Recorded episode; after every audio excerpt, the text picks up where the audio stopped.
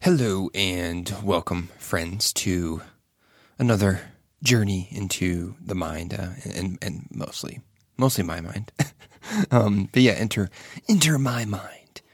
Um, yeah, so read it or, or, or or something. I don't know. Anyway, I do these episodes where I kind of allow my mind to to see where it goes and see where the episode goes.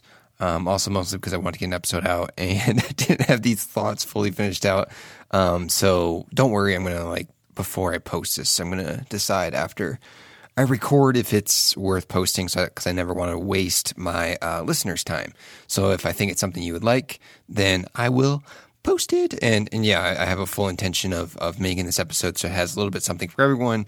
So something for people that enjoy, for example, spirituality, psychedelics, psychology, philosophy, and also some science. So yeah, um, yeah. So anyway, so my rationale behind my thinking is is these types of episodes and kind of a more free flowing of my thinking and less of a plan in a sense because I think these are kind of beneficial, not because I, I, think it's just me being lazy, but I think it's me kind of showing the way my thought process works where I kind of create these episodes. And I think that's helpful. And it's also something I do in my bonus episodes feeds more often, but I like to post them on my main feed as well because I also think it's a more uh, personal thing for the listener to kind of get to know me and my thought process. So enough of enough of that. So you at least kind of see the stepping stones behind my thought process. Of my experiences provides for a more compassionate understanding as well of, of, of, the various positions I take and why I take them. And also you'll see why I change my mind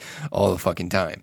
So honestly, I don't even know I'm going to call this episode. So this one's a really free flowing episode. So I need, so, so basically I read, um, read some stuff and it's kind of motivated some thoughts and I jotted some stuff down and we're gonna we're gonna see where it goes and spill some thoughts on the matter. So it's gonna be kind of around cognition and the things that kind of bleeds into. So um, um, um, um, many other worldviews and possibilities will be be also in, in, included.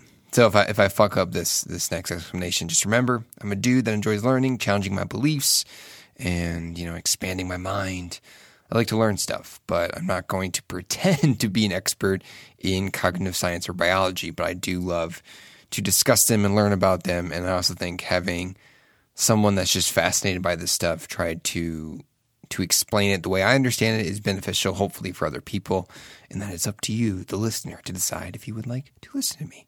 But anyway, as always, you can support the show by hitting up the Patreon and you can check out the bonus episode feed. I'm going to try to do a better job of getting more episodes up and also be more consistent with this. I haven't been great the past six months um, with doing that, mostly because I started creating content in other areas, but I want to get more consistent with this because this is kind of my, I would say, central hub of my content and thought process and, and, and ways of figuring things out. And, and it kind of, I think, best symbolizes what I'm interested in. So I, I like to stay consistent with the podcast for sure. But yeah, you can check that out. You can also leave a review and also just giving me feedback by email. Let me know if you love or hate the show. Um, follow me on Instagram, follow me on Twitter, follow me on TikTok, all that stuff. You can find those links below. But enough of this shit. Let's enter the labyrinth.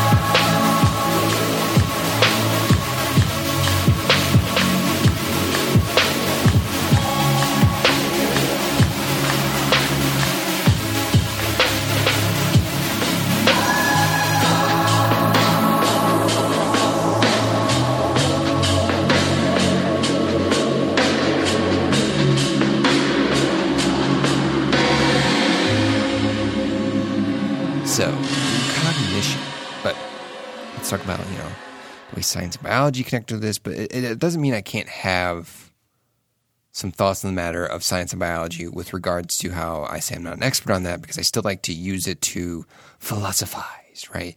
And having some some fun, trying to provide some kind of foodies for thought you know?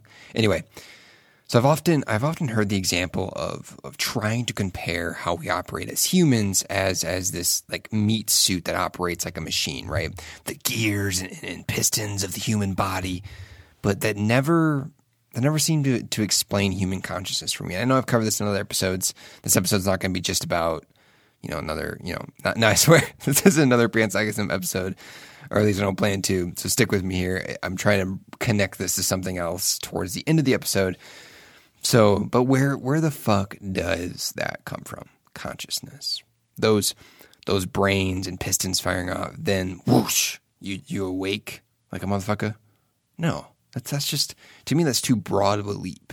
And I think it's okay that we don't really have the answers to that yet. Uh, and some want to say, you know, at some point we're going to understand the brain enough and the mind enough that we'll figure it out. And, and I don't know if I'm okay with that answer, which is why I like to think beyond that in a sense and see what other options are out there, what other knowledge is out there, even knowledge that isn't necessarily widely accepted. Um, but I'm not saying it's true, for example.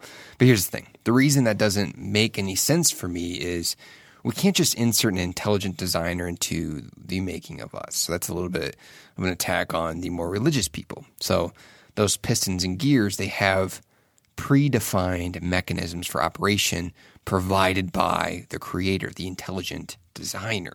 So that's not how biology, biology works, so. Because that also doesn't mean materialism is true. It's also what I think a point I need to put across here. You see, those, let's say cells, those early cells that are born from other cells, they start adapting, creating, and reacting to their environment autonomously. So the machine doesn't operate that way. You take away a part and all of a sudden it just dies off. You know, it doesn't work. It doesn't do its thing. Now maybe you can make the argument where that's where, you know, AI comes in or something like that. Just kind of just thought of that right now. Maybe that, that puts a wrench in what I'm trying to say.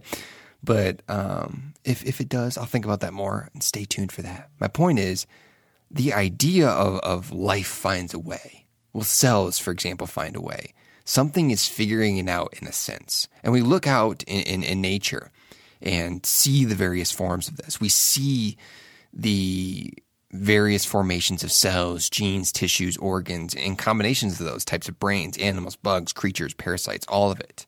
Experimenting. That's what they're all doing. All those combinations are just experimenting, forming together, forming anew, flowing, moving in some sense, those combinations start creating goals on some level of cognition, both big and small, based on the combination of everything I just mentioned. That's fascinating to me. And it's insightful to me. And maybe maybe they figured this out with, with some form of I don't know, like electrically active cells or networks. I don't know. That that's if that's even the right language to use. My point is these these combinations of cells have the ability to, in some form, anticipate, react, hold memory, pass on memory in some sense, and make, I don't know if I want to use this word, make decisions. This all happens at various degrees, of course, levels of, of, I would say, intelligence. But the point is, its existence of it occurring. We humans, we, we like to pat ourselves, pat ourselves on the back for something we had no part in doing our intelligence, right? You know, and, and actually, based on the theory I'm saying in this episode, we kind of did, I guess, on some subconscious cognitive level. But we have this ability to see long into the future, really long, or maybe sometimes we need a little bit longer because we need to plan for when the the sun consumes the earth. But that's another topic for another day. But, but yeah, really long. We get to plan ahead. But we also see the various complexities, combinations of cells and, and atoms form, the complexity of life. So, is it bizarre to posit that various forms of life are doing that to some degree? We just aren't as aware of it. But I guess this kind of has turned into a panpsychics episode. It, it, however, it, it's still a different way of, of I'm kind of arguing for it and explaining it. I'm kind of explaining it on the more biological level instead of the more fundamental level of the makings of the universe, if that makes sense. I hope that part makes sense. So the idea is that if cells have goals and those goals become more complex as they combine. And maybe goals is, is the wrong word because I think goals, it, it has such a, such a human meaning behind it. And it's kind of like a loaded term with what humans see that as. It's a very human concept, but maybe simply we can say that they have intention or intuition. I don't know. We need to account for the cognition of cells at that degree. So, what does that mean for consciousness itself? Honestly, you tell me.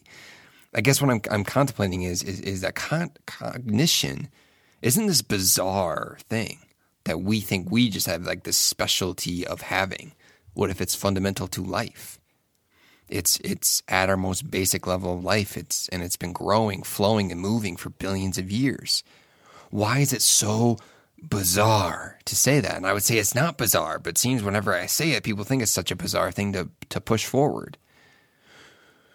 You know, it's what do we have right now? We have, oh damn, you know, yeah, humans are, are really conscious. You know, where where did that come from? Uh, hmm, hmm. Let me think about that. Maybe maybe it's just an illusion. Maybe maybe this this perception that we're aware is an illusion. I mean, maybe I kind of believe in the concept of us. A lot of what we see is somewhat of an illusion, but the experience itself isn't an illusion per se. Where it's like we might not be getting an accurate reading of the external world, but it doesn't mean the external world doesn't exist. So it's not really an illusion, it's just an inaccurate representation of what exists. You know, but the idea that consciousness is just an illusion is just to me a lame snooze fest. that doesn't really provide a lot for us because it's the thing we use to verify that very claim. You know, at the end of the day, that's what we have to rely on is is this awareness we seem to think we have. Risk being wrong is what I would say. We need to be more willing to risk being wrong and put forward ideas that even aren't testable yet, hypotheses that are not testable yet. I think that's actually really important. I think that's a role philosophy pay, plays.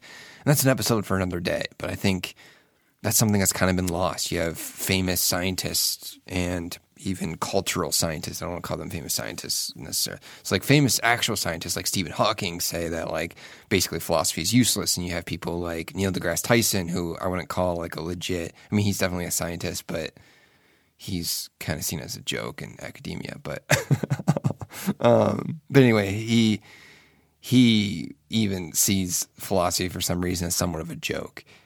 But philosophy is, is a starting point for putting forward okay how does this stuff make sense with how our minds work? How can we can we put forward possible hypotheses? Anyway that's a little bit too much of a side rant. But, but my idea is, is is cognition. Maybe it's an integral part of life you know and, and what zapped cognition into being? Well why can't the mind of the universe be some sort of self-executing algorithm? That's hmm there's probably some there's probably some theory out there about that. But maybe at a basic level, cognition is an essential part of that algorithm's production of life, or simply the universe is alive. And maybe this relates to too much around the idea of universal consciousness, but at the very least, it would be very similar. But the idea being the mental and the physical are interconnected, or at least for our existence. Now, maybe it's it's plausible to just have have one. But if we if you could have one, I think it'd be it'd have to be the mind. And when I say just one between the mental and the physical, maybe there could be just one. I like to combine the two. But let's say you could just have one. Kind of have to be the mind driving something. And trust me, I've tried. Uh, I don't know. I don't know what I think about this fully. Um, so I see potential issues with what I'm saying as well. So it's like this let's say let's say if someone has had a profound psychedelic experience where they come away believing we are all con- interconnected. There's one fundamental part of the universe. Some say God, some say energy, some say consciousness. Birth and death are the same, and, and our energy lives on in some sort of external recurrence. You know, I've definitely heard that so many times. Um, I've had those realizations. I've had those feelings. I've had that that very what seemed to be very real experience of those exact points. So I'm not saying they are real in the the objective sense. I'm saying they're interesting. And it's interesting that so many humans have come away with essentially the same exact conclusions from that. Why is that? What does that have to do with cognition? So, is it possible that our minds are wired so similarly? That we have those experiences, those experiences are so different from our day to day cognition that we, we, we proclaim, yep, that shit is real reality. The real, real reality, the true one. Maybe those experiences are not really telling us something about our reality, but instead just, just how our anatomy is made up, how our minds are made up, how our brains operate, how our brains react to those substances. But don't get me wrong, I still see those experiences as extremely important, even if it's just what I just said. It's just we happen to be all humans and we all happen to react the same way and we all share in that experience because of that, where it's not something mystical involved at all or some secret insight into the universe. And still very I still very much believe it could be tapping into some sort of foundational part of reality. I think that's possible. I don't see why not. Uh, I don't know if we'll ever be able to verify, verify that for sure, but I love thinking about it. So, but who am I to say otherwise? We just don't know. I definitely don't fucking know. I'm not nearly smart enough to to proclaim, "Yep, this is this is the fucking this is the fucking case." I haven't done nearly enough research anyway. I don't think I'll ever do enough research. No matter how much I do, I could spend the rest of my life on this one topic, and I still probably wouldn't know enough to possibly make the proclamation of what is true. But everything I've said also falls into into the issue of it's it's hard to test, and I admit that. Those psychedelic experiences, for example, those experiences of cognition, observing those what we think might be cognition in in biology. You know, it's hard to test. It doesn't mean it's not true though. I don't know. Should should that be uh, shit? That kind of like falls into the god of the gaps, and that's another conversation for another. Because I want I don't want to get too off topic with I'm trying to keep, maintain a central point here. But should that be all we talk about and strive for? Is what is testable? Things that are testable. What if we have limitations on what is testable? Conundrum then. You know, it's it's a confusing convo, but a fun convo. I love thinking about this stuff. Why do you think I have a podcast? You know, take psychedelics or even uh, like deep meditation or an experienced meditator. Something that has been reported to zap yourself out of your way of thinking, zap yourself out of your belief system, make you question everything, humble yourself, blah, blah, blah, blah, blah. What reality is more real? Which one? Which one of those? Those that you experience in those different altered states or, or the everyday waking existence? Why do we assume our waking reality is this obvious real experience? Is it just because it's the one that that we're in more often, more people are in, we agree on more? Is that it? And there's more things that are probably testable because it's a more controlled environment, and that's the reason we think it's more real. But do do those parameters actually make it more real though? Is there something else beyond? Why why is that considered such a crazy thought? That idea that our waking existence is the one that is just more widely agreed upon and it's easily more easily testable. The fact that it's just testable the way we've learned how to test things, should we even question the test and how we test? I'm not saying we should que- like I'm not even saying we should question the scientific method at all. I love the scientific method. Now I'm just kind of rambling and my thoughts are getting too too hard to connect. But anyway, are we so arrogant to assume our everyday waking experience is the truest or realist? That's my point.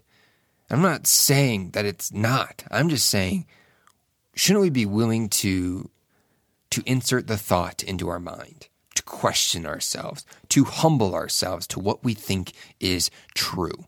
If you're so certain that your waking existence is the existence, why would you question anything that science or what is agreed upon in society is willing to give you? And I'm not, I'm not, I don't want to pretend like I'm just attacking science here because I'm definitely not. Because it used to be ca- the case that religion was the thing that that provided this foundation. This is what you were just given. This is the truest thing. We all agreed upon it. We all agreed upon it because people talked about it and they said, "Oh, these these it fits all the parameters for we, what we think is true and how we think is things are true." You know, what? Why is it so bizarre to think that?